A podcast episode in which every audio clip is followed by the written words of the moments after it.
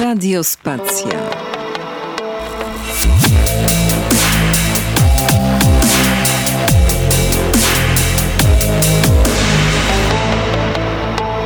Radiospacja.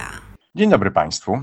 Witam w kolejnych ekotonach, czyli spotkaniach na granicach różnych obszarów doświadczeń, przemyśleń, wiedzy itd. Poprzednim tygodniu rzeczywiście ta granica była bardzo, bardzo cieniutka, była to najbardziej egzotyczna ze wszystkich moich rozmów. Teraz wracam na grunt, na którym czuję się dużo bezpieczniej i swobodniej, ale jeszcze zanim do tego dojdziemy, chciałbym powtórzyć pewną myśl, która no, od początku inwazji rosyjskiej w Ukrainie e, zjawia się w tej audycji nie zapominamy o tym, co się dzieje. Zdaję sobie z tego sprawę, że może to nie jest najlepszy moment na pacyfizm. Zresztą, jak myślę, że wiele z nas musiałem sobie zweryfikować ostatnimi czasy swoje pacyfistyczne podejście do świata, ale takie ono jest. Kibicuję armii ukraińskiej oczywiście, ale chciałbym, żeby wojny już nie było. No, powiedziawszy to, przechodzimy do tematu. Otóż naszym gościem jest dr Jakub Małecki, glacjolog, adiunkt Uniwersytetu Adama Mickiewicza w Poznaniu z Wydziału Nauk Geograficznych i Geologicznych. Cześć, Kuba. Cześć, Mikołaj, bardzo Ci dziękuję za zaproszenie. Tak jest, ja bardzo Ci dziękuję, że dałeś się namówić. Jakub Małecki jest autorem bardzo popularnego i mądrego bloga Glacjoblogia. Też e, niedawno wyszła książka, nominowana zresztą do najmądrzejszej książki roku i słusznie. Ja jej nie mam w tej chwili w ręku, bo niestety ją komuś pożyczyłem, ale e, polecam ją serdecznie. Początek końca rozmowy o lodzie i zmianie klimatu. Jesteś współautorem, bo tam jest jeszcze Julita Maniczak. Mam dlatego takie do Ciebie pytanie podchwytliwe i na pewno bardzo trudne oraz jestem przekonany, że nigdy go w życiu nie słyszałeś, jako osoba zajmująca się lodowcami i klimatem. Jak to jest? Trzy tygodnie temu, kurde, śnieg spadł, było strasznie zimno, e, dzisiaj też nie jest za ciepło, to co z tym ociepleniem? Ono w ogóle jest, czy go nie ma? No, faktycznie rzadko słyszę takie pytania. tak sobie e, Nie, tak naprawdę, tak naprawdę całkiem często, Dokładnie. ale może powiem tak. Klimat to jedno, pogoda to drugie oczywiście. Klimat jest tym, czego oczekujemy, pogoda jest tym, co dostajemy. Co widzimy za e, I to jest, to jest ogromna różnica, niestety, no wciąż bardzo często mylona, mimo że no, popularyzatorzy nauki e, mówią o tym od strasznie dawna. Trzeba to tłumaczyć każdego roku, każdej zimy, każdego lata i politykom, i, i normalnym e, szarym Kowalskim, takim jak my. Ale niestety klimat ociepla się niesamowicie szybko. Już e, w ciągu ostatnich 100-150 lat podgrzeliśmy naszymi gazami cieplarnianymi, tymi dodatkowymi, poprzez spalanie paliw kopalnych, światową atmosferę o około 1,1 stopnia Celsjusza. I to się może wydaje, że to nie jest dużo, ale jednak ja lubię przywoływać tutaj przykład naszego własnego ciała, że wzrost temperatury naszego ciała o 1 stopień czasami jest dla nas strasznie nieprzyjemny. I tak samo reaguje cała planeta. Nasze zmysły nie bardzo czują różnicę, jeżeli chodzi o temperaturę 1 stopień Celsjusza. Powiedzmy, jeśli dzisiaj jest 10 stopni, a jutro jest 11, no to dla nas generalnie jest pogoda taka sama. Natomiast dla przyrody i dla całego bilansu energii w środowisku jeden stopień to jest gigantyczna różnica, a niestety no, zmierzamy w stronę świata znacznie, znacznie jeszcze cieplejszego niż e, to, co mamy dziś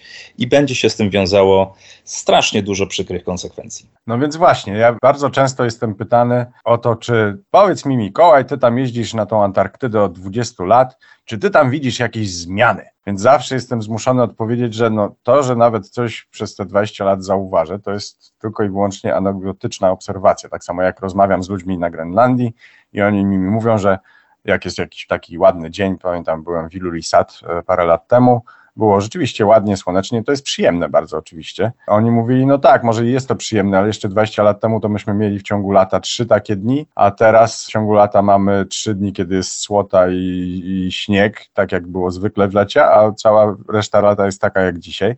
I to wszystko są takie obserwacje. Ja też mogę powiedzieć, że lodowiec przy Arctowskim za mojej znajomości z nim cofnął się o już prawie dwa kilometry chyba. Zawsze jak go widzę, to widzę nowe skały przed jego frontem. Natomiast one o niczym nie świadczą, prawda? Bo o zmianach klimatu my nie wiemy dlatego, że ktoś tam od 20 lat sobie jedzie i widzi, że mu się lodowiec cofnął. Notabene do tego, czy lodowce się cofają w ogóle w sensie takim mechanicznym, to pewnie dojdziemy, bo nie, nie cofają się. Każdy kawałek lodu zawsze idzie do przodu ale wiemy o tym na podstawie właśnie między innymi badań lodowców. Czy możesz więcej powiedzieć o tym, skąd mamy te informacje o tych zmianach klimatu? Jak to jest? To może zacznę od tego, że w, takim, w takiej dłuższej perspektywie wiemy, jak zmieniał się klimat, chociażby właśnie dzięki lodowi.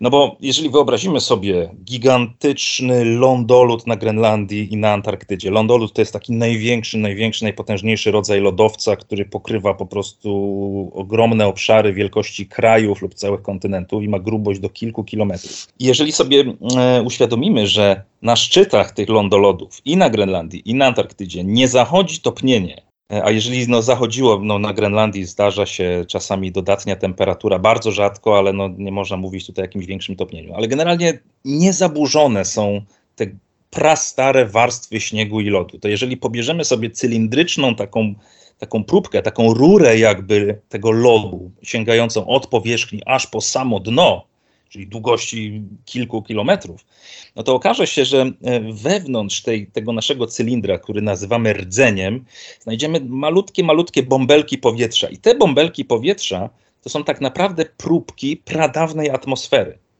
I analizując skład chemiczny tych próbek powietrza w tych bąbelkach, możemy wnioskować o tym, jaka, jakie były cechy, jaki był skład chemiczny tej atmosfery, a także pewne jej cechy fizyczne. Czyli mówiąc prościej, możemy sprawdzić dzięki tym bąbelkom, jak było dawniej ciepło i jak ta temperatura zmieniała się na przestrzeni ostatnich kilkuset tysięcy lat.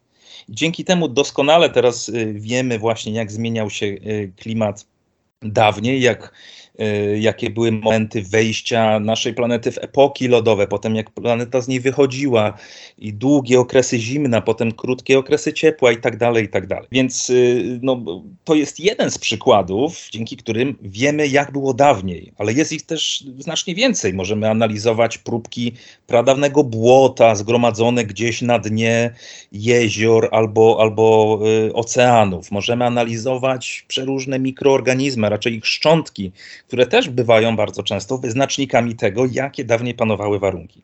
Więc ma, naprawdę mamy strasznie dużo przeróżnych informacji z bardzo wielu różnych źródeł i one wszystkie składają się na jeden y, spójny obraz. I y, w odniesieniu do tej przeszłości, o której przed chwilą mówiłem, mamy teraz naszą teraźniejszość. Teraźniejszość, czyli powiedzmy ostatnie 100-200 lat, kiedy prowadzimy już obserwacje pogody i klimatu również z użyciem termometrów. Widzimy dzięki temu, jak szybko ta temperatura teraz się podnosi. No, 1 stopień Celsjusza w ciągu 100 lat to jest naprawdę niesłychanie szybkie tempo ocieplenia. Kiedy skończyła się ostatnia epoka lodowa, no to żeby, żeby podnieść temperaturę o 1 stopień, no Ziemia potrzebowała tysiąca czy dwóch tysięcy lat. Teraz zrobiliśmy to w zaledwie 10% tego czasu, właśnie dorzucając do atmosfery coraz więcej e, dwutlenku węgla, a także innych gazów cieplarnianych. No i e, ja specjalizuję się oczywiście w lodowcach, tak jak już mnie przedstawiłeś. Jestem glacjologiem, więc przyglądam się pilnie temu, co dzieje się z lodem osadzonym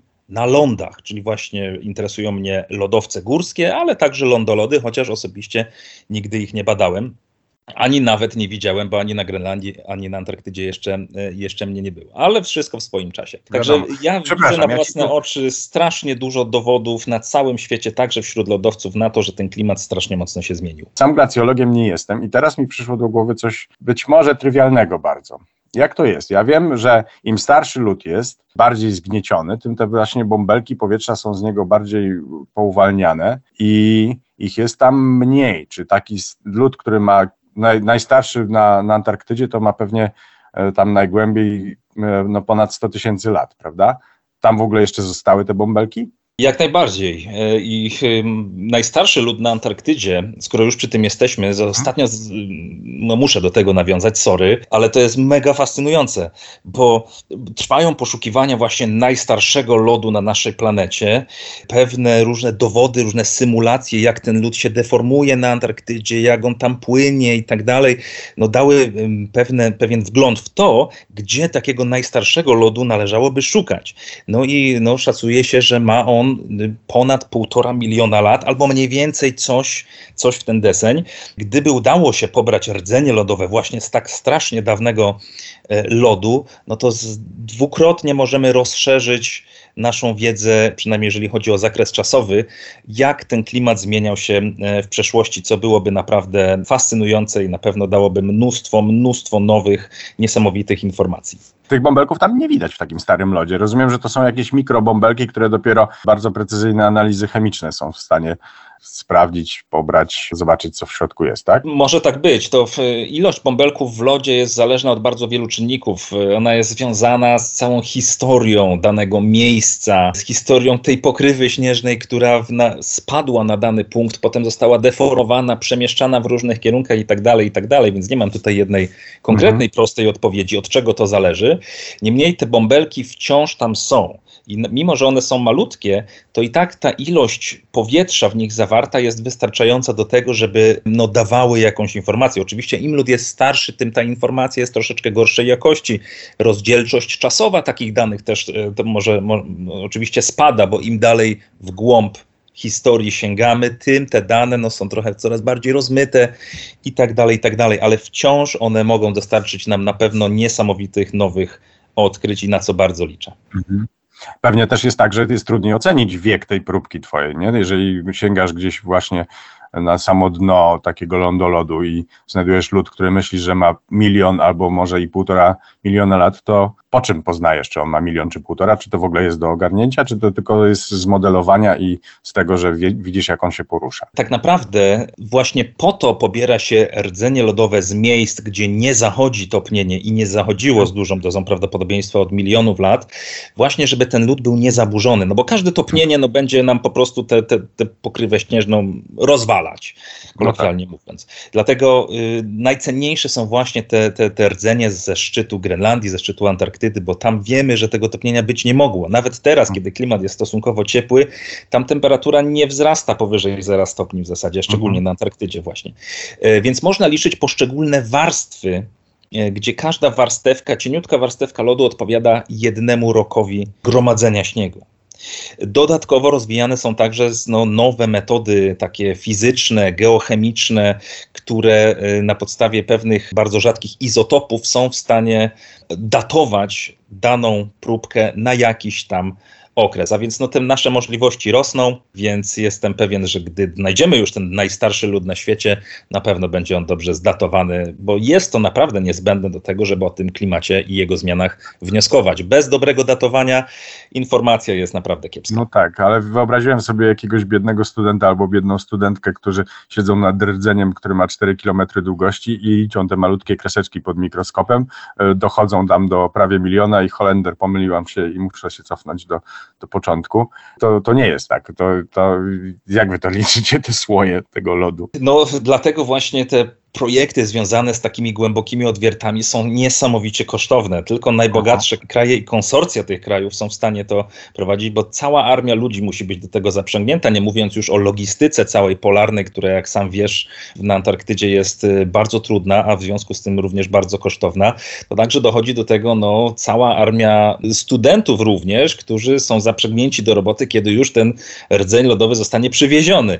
No i faktycznie no, trzeba wtedy liczyć te, te po, pojedyncze warstwy one czasami mogą być cieniutkie na milimetr. Oczywiście im głębiej, tym pewnie bardziej sprasowany jest ten lód, więc to jest naprawdę dużo roboty z tym. Ale no, oczywiście nauka uczy cierpliwości. Trzeba być cierpliwym, żeby być dobrym badaczem. To prawda, ale to jest fascynująca wizja właśnie. Oczywiście to nie jest tak, że on jest w jednym czterokilometrowym kawałku, tylko jest pocięty na, na kawałki i jeszcze ważne, żeby to się nie, nie tylko nie roztopiło po drodze, ale też nie pomyliło, gdzie który był, prawda? Czyli od samego początku też rozumiem, że musisz również w momencie, kiedy te rdzenie są pobierane, to warunki muszą być jak najbardziej sterylne, żeby ten naukowiec, student, studentka, naukowczyni nie nachuchali na to po prostu, bo od razu zmieniają skład, prawda? No oczywiście, to jest y, sterylność i ochrona tego lodu przed, przed tym, co ludzie mogą z siebie wyrzucić podczas y, oddychania, podczas y, rozmów, musi być naprawdę na wysokim poziomie, zdecydowanie większym niż przywykliśmy nawet w czasie pandemii COVID-u. To nie mhm. tylko tak, że mamy maseczki na ustach, ale oczywiście rękawiczki, pełne stroje, wszystko musi być dokładnie zabezpieczone, żeby nie zanieczyścić takiego lodu. Być może w, w takim lodzie kryją się jakieś organizmy nieznane dotąd nauce, więc tym bardziej trzeba tego pilnować, żeby próbki były nieskazitelnie czyste. Tak, to jest niesamowite. Ja pamiętam, dawno temu przeprowadzałem wywiad z facetem, który robił na stacji Wostok e, odwiert, żeby właśnie szukać śladów życia w tym jeziorze, które tam w pobliżu się znajduje.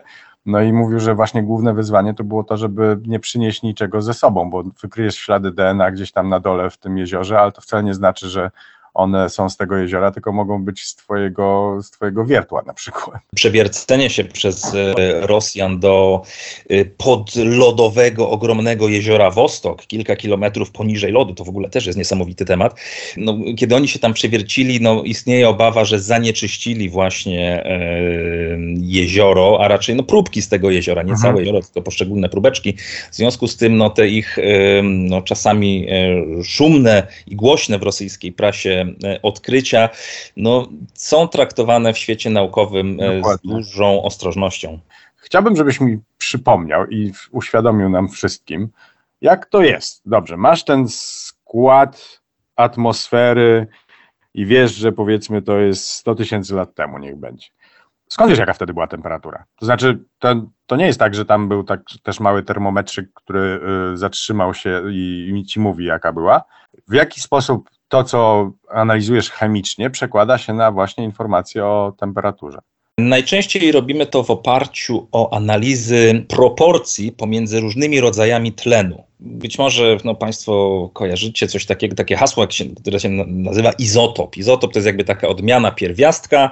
Poszczególne odmiany mogą się odrobinkę od siebie różnić i właśnie analizując proporcje między różnymi takimi podgatunkami, powiedzmy, tlenu, jesteśmy w stanie powiedzieć, jak bardzo było ciepło, bo w cieplejszej atmosferze, w cieplejszych warunkach będzie trochę więcej, powiedzmy, takiej odmiany, a trochę będzie mniej drugiej odmiany. Z kolei w zimnych warunkach będzie troszeczkę odwrotnie. Więc analizując właśnie e, stosunek jednego gatunku tlenu do drugiego, możemy wnioskować o tym, jak było ciepło i przełożyć to potem na, próbować to raczej przełożyć na takie bezwzględne już wartości temperatury. Czyli nie, że ciepło, zimno, tylko na przykład minus 15 i minus 20 stopni. Także też mamy mhm. odpowiednie techniki, które z dobrym przybliżeniem mogą coś takiego uczynić. To jest absolutnie fascynujące.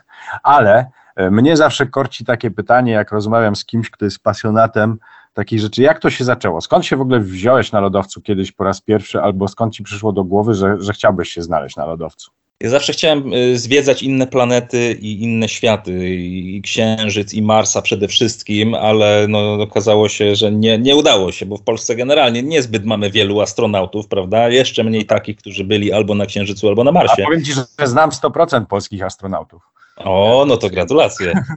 tak, tak. To pozdrow następnym razem generała. Nie, on mnie nie zna, to jest tak, wiesz, jak znasz celebrytów, to bardzo często jest tak, że ty ich znasz, ale oni ciebie nie. No ale tak, owszem, tak. miałem przyjemność go parę razy spotkać osobiście, wyjątkowo fajny facet, tylko nie należy go pytać o jego zięcia.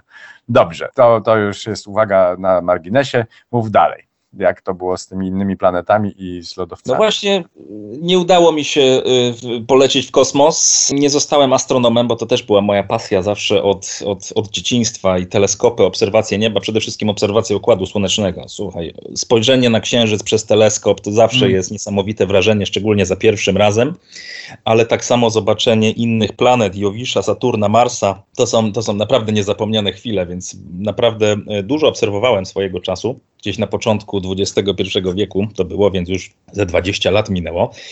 E, no ale poszedłem jednak na geografię, nie na astronomię, ponieważ no, stwierdziłem, że nasza planeta jest też niesamowicie ciekawa, jeszcze być może bardziej ciekawa niż inne światy i zacząłem studiować geografię, a potem okazało się, że Wydział właśnie Nauk Geograficznych, Geologicznych UAM w Poznaniu wysyła swoich ludzi każdego roku, każdego lata na Spitsbergen do Arktyki.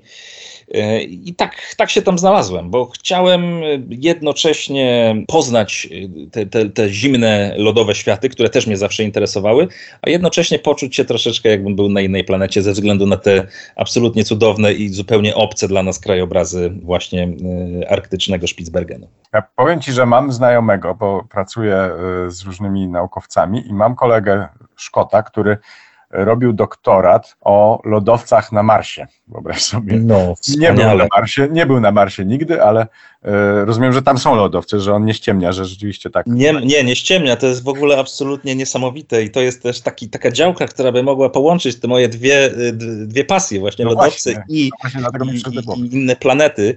Y, I faktycznie istnieją tam lodowce, które są jakimś reliktem po dawnych epokach lodowych na Marsie.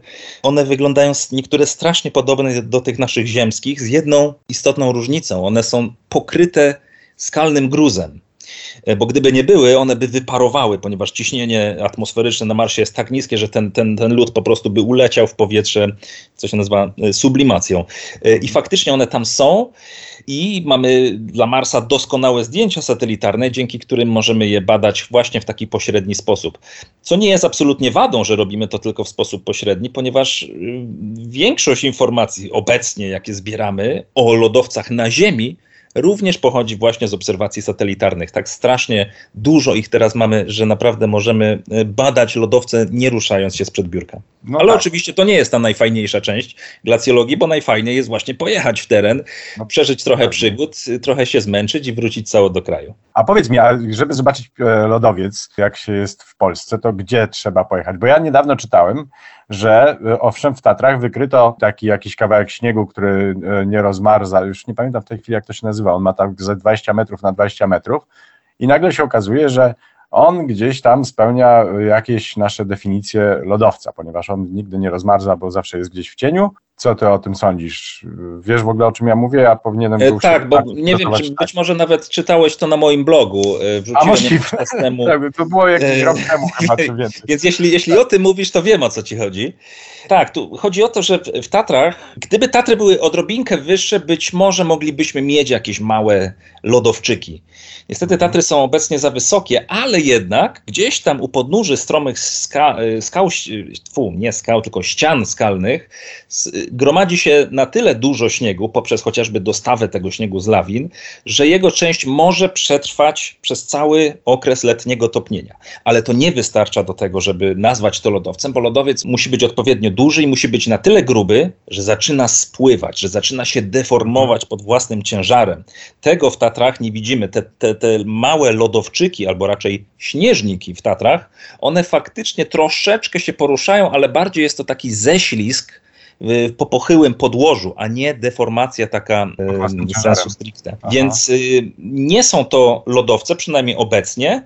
Natomiast ten tekst, który, o który być może ci chodziło, dotyczył pewnego małego śnieżnika na, po słowackiej stronie, stronie Tatr, pod Łomnicą. I on jeszcze 100 lat temu mógłby być może spełniać współczesne kryteria lodowców. Więc być można powiedzieć, że bardzo jest prawdopodobne, że 100 lat temu mieliśmy maleńki, maleńki lodowiec w Tatrach, taki na granicy, ale jednak lodowiec. To jest kapitalne. A żeby e, być prawdziwym lodowcem, to co taki, taki e, śnieżnik musi, musi zrobić? Do, do czego musi aspirować, żeby ktoś powiedział, że żeby nie było tak jak, nie wiem, z Plutonem, że się nagle okazało, że nie jest planetą, to co, co musi zrobić lodowiec, żeby być lodowcem? No, on musi zacząć żyć. Bo mhm. lodowce, żeby były lodowcami, muszą żyć, to znaczy muszą się poruszać, a więc muszą się deformować. Czyli tam, ta deformacja zaczyna się wtedy, kiedy lód jest dostatecznie gruby. Ta grubość to jest tak z, z reguły ze 30 metrów, 40 metrów. To też zależy od pochyłości podłoża, bo im mhm. bardziej stromo, no to ty, tym łatwiej deformować się lodowi i wystarcza nieco płytszy lód, nieco cieńszy, ale mniej więcej to jest tego rzędu, e, tego rzędu wartość, więc powiedzmy, no tego lodu musi być mniej więcej tyle, ile jaka jest wysokość, ja wiem, dziesięciopiętrowego bloku mieszkalnego. Mhm. E, więc to, to, jest taki najważniejszy warunek. Okej. Okay. Ja powiem Ci szczerze, że właśnie wiadomo, że ja jestem biologiem, a nie, nie glacjologiem, ale e, przy tych moich polarnych różnych doświadczeniach mogę uczciwie powiedzieć, że o ile to zwierzęta mnie przywiodły w rejony polarne, to właśnie lód sprawia, że ja tam ciągle wracam. Trudno mi jest sobie wyobrazić coś bardziej e, pięknego i pociągającego niż lodowce i góry lodowe, więc ja w pełni rozumiem tą Twoją fascynację. I jeszcze zanim przejdziemy do kolejnego kawałka, chciałbym wspomnieć o czymś, co ja osobiście uwielbiam, mianowicie to, co się po polsku ponoć nazywa martwym lodem. To jest taki kawałek lodowca odcięty od prawdziwego lodowca. On już nie żyje, dlatego jest martwy, ale jest przykryty jednocześnie jakimś żwirem albo popiołem, e, albo czymś tam innym, w związku z czym się nie roztapia. i po prostu jest. I on ma niewiarygodne formy surrealistyczne. Naprawdę jest to wspaniała rzecz, absolutnie. I czy to coś takiego właśnie jest na Marsie? Faktycznie te marsjańskie lodowce są pokryte gruzem, tak, ale mm, wydaje mi się, że trudno tutaj mówić o martwym lodzie, dlatego że ten lód być może wciąż się porusza na Marsie. Jeśli się porusza, to na pewno strasznie, strasznie, strasznie powoli. I nawet takie pełne życia, takie pełne wigoru marsjańskie lodowce być może zawsze poruszały się wolno, dlatego chociażby, że grawitacja jest bardzo niska, która jest oczywiście tutaj potrzebna, żeby, żeby ten, ten, te deformacje inicjować. Y, więc chyba nie używałbym tego terminu martwy lód do marsjańskich lodowców, ale w takim kolokwialnym znaczeniu może faktycznie jest to jakaś dobra analogia. Mhm, super. Wracając do lodowców, chciałem się zapytać konkretnie, czym ty się zajmujesz. To znaczy, wiem, że lubisz pracę w terenie, wiemy, że, że, że tam jest fajnie, wiemy, że lód jest absolutnie przepiękną rzeczą i fascynującą. A co ty konkretnie robisz z lodowcami i dlaczego to jest takie ważne? E, wspominałem o tym, że pracuję najczęściej na Spitsbergenie w okolicach e, stacji polarnej UAM. To jest zupełnie środkowa, stosunkowo sucha część wyspy.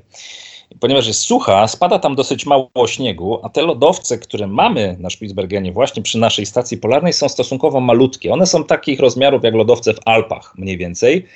Podczas gdy w innych obszarach Spitsbergenu, bliżej morza, te lodowce bywają wielkie jak cały powiat albo i dwa. Więc to jest ta, ta e, ogromna różnica. Czyli u nas są małe lodowce, które, na które ja sobie chodzę i mierzę sobie najczęściej, no przynajmniej raz na rok, ile tego lodu zyskały albo ile go straciły.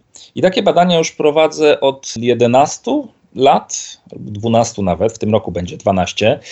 I to działa tak, że w taki lodowiec wiercone są takie tyczki, które kiedy topnienie postępuje, wystają coraz bardziej ponad lód. A kiedy lód się gromadzi, tych tyczek wystaje ponad lód coraz mniej. Więc mierząc, ile tyczki wystaje i porównując z poprzednim pomiarem, dostajemy od razu informację, czy lodu przybyło, czy lodu ubyło. I kiedy taka sieć tyczek na całym lodowcu jest odpowiednio gęsta, możemy sobie określić dla całego lodowca, jaki był tak zwany bilans masy, czyli czy właśnie lodowiec więcej zyskał w ciągu zimy, czy więcej stracił w ciągu lata. Y, I takie badania prowadzi się na całym świecie na stosunkowo niewielkiej grupie lodowców, bo to są badania strasznie drogie, dlatego że trzeba tam pojechać i trzeba no, odbywać ekspedycje przynajmniej dwie osoby, jeśli nie więcej. I są oczywiście tańsze metody badania lodowców, można analizować je na podstawie zdjęć satelitarnych chociażby, ale właśnie te, te badania w oparciu o te tyczki mają najdłuższą historię. One sięgają już ponad 100 lat, zaczęły się y, w Alpach y, jeszcze w y, chyba XIX wieku albo na początku XX. I na całym świecie, kiedy prowadzimy takie badania, dostajemy porównywalne, dzięki, tej, dzięki temu, że robimy to tą samą metodą, Mamy porównywalne warunki, możemy e, e, sprawdzać, gdzie bardziej się topią lodowce, gdzie, gdzie, gdzie szybciej, gdzie mniej i jakie są trendy, jeżeli te nasze serie pomiarowe są odpowiednio długie. Więc rozpoczynając pracę na tych naszych lodowcach, skazałem się w pewnym sensie, w cudzysłowie, na, na bardzo, bardzo wiele lat e, przyjazdów do naszej pięknej Zatoki Oj, biedny! Skazałem się, no tak można też powiedzieć, to jest to jest to, Ale to jest takie przyjemne skazanie. Ja jestem no, bardzo szczęśliwy z tego wyroku. Wierzę, wierzę. Ja sobie nie wyobrażam życia bez obszarów polarnych i, i wyobrażam sobie, że pewnie tym masz podobnie pod tym względem. Czyli wbijasz, wbijasz te tyczki, mierzysz ile tam, a ten twój lodowiec w ogóle się przesuwa, tak w poziomym aspekcie, czy tylko po tak, prostu... Tak, tak, tak, ale bardzo powoli, bo małe lodowce są cieńsze, a więc się wolniej przemieszczają, y, więc maksymalne tempo ruchu, jakie zmierzyłem na moim lodowcu, to jest zaledwie 3 metry rocznie. A, no tak. No są, więc to jest, jest naprawdę niewiele. Duże lodowce poruszają się 10-100 razy szybciej. No jest taki lodowiec na Grenlandii koło Ilulissat właśnie, który się porusza na dużo więcej w ciągu jednej doby niż ten twój rocznie. E, tak, tak, tak, nawet do kilkunastu kilometrów e, w ciągu roku potrafi się ten lód przesuwać, ale to jest taki wyjątek, e, tak, najszybszy, najszybszy, najszybszy, najszybszy lodowiec na świecie. Tak Chciałbym jeszcze Państwu tutaj, dlaczego w ogóle one się przesuwają. Ja mam w głowie, powiedz mi, czy to właściwie, bo może kompletnie bez sensu mam tą analogię, ale lodowce powstają w ten sposób, że tam dużo śniegu pada, prawda, później ten śnieg jest zgniatany, zmienia się stopniowo w lód, ale ta całość nie siedzi sobie po prostu na szczycie góry, tylko pod własnym ciężarem i w wyniku naprężeń tam się zsuwa powoli. Ja mam w głowie taką analogię, że to wygląda trochę jak takie ciasto na pizzę, które ktoś pacnął na, na stół i ono będzie się powolutku, powolutku rozszerzać, później natrafia na jakieś e, nierówności terenu, więc się trochę rozciąga, ale w końcu pęka i stąd mamy szczeliny i tak to zwykle opowiadam swoim turystom. Powiedz mi, czy ja jakąś kompletną bzdurę właśnie powiedziałem, czy może rzeczywiście to trochę tak jest. Chodzi mi o to, że, że one idą zawsze do przodu. Słyszymy o cofaniu się lodowców. Nie, lodowce się nie cofają. Co się dzieje? No, myślę, że to jest absolutnie trafiona e, analogia. Ja to najczęściej porównuję z miodem, który ma o. stosunkowo podobne właściwości do lodu lodowcowego. No bo jeżeli sobie wyobrazisz, że kładziesz, nie wiem, bierzesz łyżkę takiego płynnego miodu, pacniesz ją na stół, no to ona na samym początku będzie mała, ale po chwili będzie się rozszerzała coraz bardziej na boki, prawda? A jednocześnie mhm. będzie stara, stała, stawać się coraz cieńsza. I dokładnie tak samo zachowują się lodowce. One zawsze będą parły do tego, żeby przeć przed siebie pod warunkiem, że naprężenia właśnie będą odpowiednio wysokie. Więc na, gdy lodowiec jest zupełnie płaski, gdyby leżał na płaskiej powierzchni, nie wiem, albo w, w garnku jakimś gigantycznym o średnicy 5 kilometrów, e, no to on nie będzie się poruszał, no bo no nie, no, siłą rzeczy, ale jeżeli tylko będzie na powierzchni nachylonej, będzie, będzie spływał faktycznie e, w dół. I, I też e, zauważyłem, że kiedy mówi się o cofaniu lodowców, to niektórym się tak może wydawać, że one jakby zmieniają bieg na wsteczny, że one tak, zamiast jechać do przodu, to one, tak. one włączają wsteczny bieg i tak. zaczynają płynąć pod górę. Nie, nie, to nie o to chodzi. Z tym cofaniem chodzi o to, że ich krawędzie, dolne krawędzie, czyli czoła, wytapiają się zupełnie, więc grubość, na tych lodu, grubość lodu na tych czołach spada do zera, więc przesuwają się pozornie coraz wyżej i wyżej w górę swoich dolin. To jest właśnie cofanie, czyli mhm. recesja lodowców, zjawisko niestety powszechne na całym świecie. A czemu właśnie niestety? Czemu mamy się przejmować tym, że gdzieś w Arktyce, gdzie dotarłeś ty z kolegą i nikt poza tym, to tam jakiś lodowiec się na przykład kurczy. Czemu to jest dla nas zły znak? No bo lodowce pełnią w środowisku przeróżne funkcje i e, w skalach takich niewielkich, lokalnych, ale również w skalach globalnych, no bo lód kontroluje chociażby poziom morza. Na świecie mamy wystarczająco dużo lodu obecnie, aby podnieść poziom mórz po ich stopieniu o jakieś 66 metrów. Więc no gdyby tak. cały lód nagle się podniósł, no to mielibyśmy poziom morza sięgający gdzieś, nie wiem, do Bydgoszczy, Torunia, czy nawet y, okolic Poznania. Oczywiście y, nie zdarzy się to z dnia na dzień, nie zdarzy się to w tym wieku, ani w kolejnym. Po prostu pomału, pomału topniejące lodowce dodają tego, tej wody do oceanu. Poziom mórz rośnie na całym świecie i widzimy to, możemy to zmierzyć i zjawisko to będzie niestety przybierało na sile. E, po drugie, lodowce górskie, chociażby takie jak w Himalajach, jak w Andach, jak w Alpach, e, one zasilają w wodę, kiedy sobie topnieją łagodnie, miliony ludzi, setki milionów nawet. Wyobraźmy sobie Indie, Chiny, te, te, ten, ten sektor Azji, który jest uzależniony w jakimś tam stopniu właśnie od tych himalajskich lodowców. E, też kiedy one by zniknęły, drastycznie mogłaby się zmienić hydrologia całego obszaru, a nie zapominajmy, ile miliardów ludzi tam mieszka. No, tak. E, no i w końcu, po trzecie, e, lód jest e, ogromnym, gigantycznym zwierciadłem, bo od lodu odbija się ogromna większość energii słonecznej. Gdyby cały lód nagle zabrać, okazałoby się, że nie byłoby tego zwierciadła, więc to Ziemia pochłaniałaby, zamiast odbijać, ogromne ilości ciepła ze słońca, tym bardziej się nagrzewając. A więc reasumując, kontrola poziomu morza, dostawa wody w rzekach i chłodzenie naszej planety. To są trzy globalnie najważniejsze według mnie funkcje, jakie lud pełni. Dlatego właśnie coraz większe jest zainteresowanie e, glacjologią, coraz więcej uwagi media nawet poświęcają e, tym zagadnieniom. Ja się z tego strasznie cieszę, bo mamy w Polsce świetnych glacjologów, jest duża e, grupa fantastycznych ludzi, którzy, którzy tym lodem się fascynują i chcą go chronić i, i badają go na najwyższym poziomie. Więc no tylko się cieszyć, y, być może słuchają mnie teraz adepci, przyszli adepci, przyszli glacjolodzy, którzy pójdą w nasze ślady.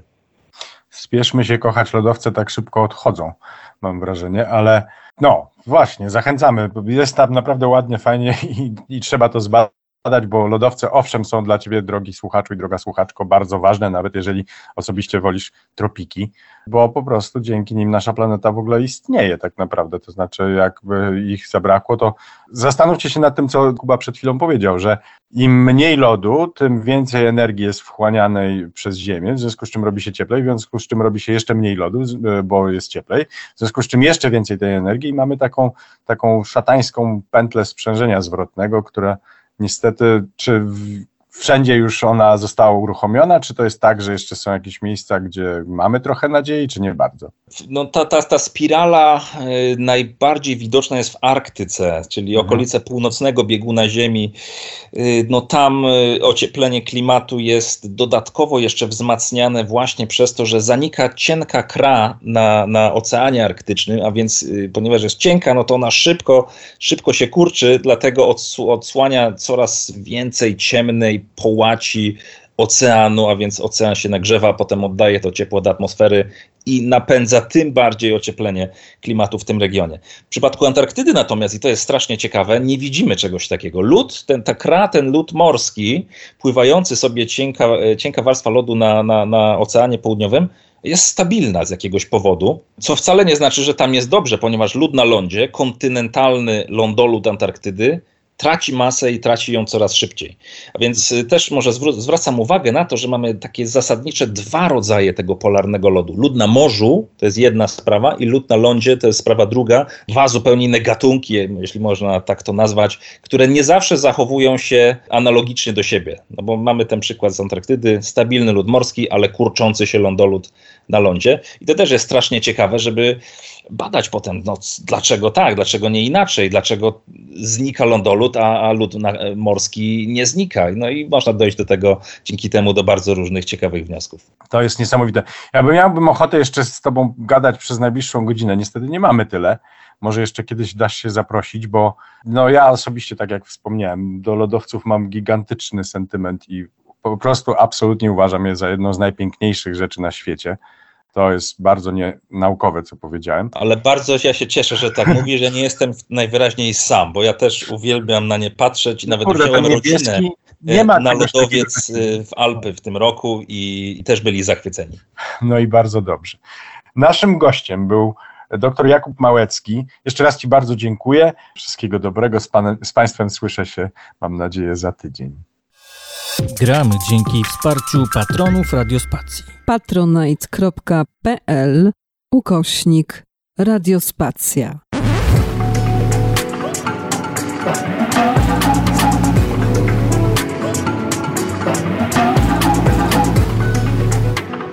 Radiospacja.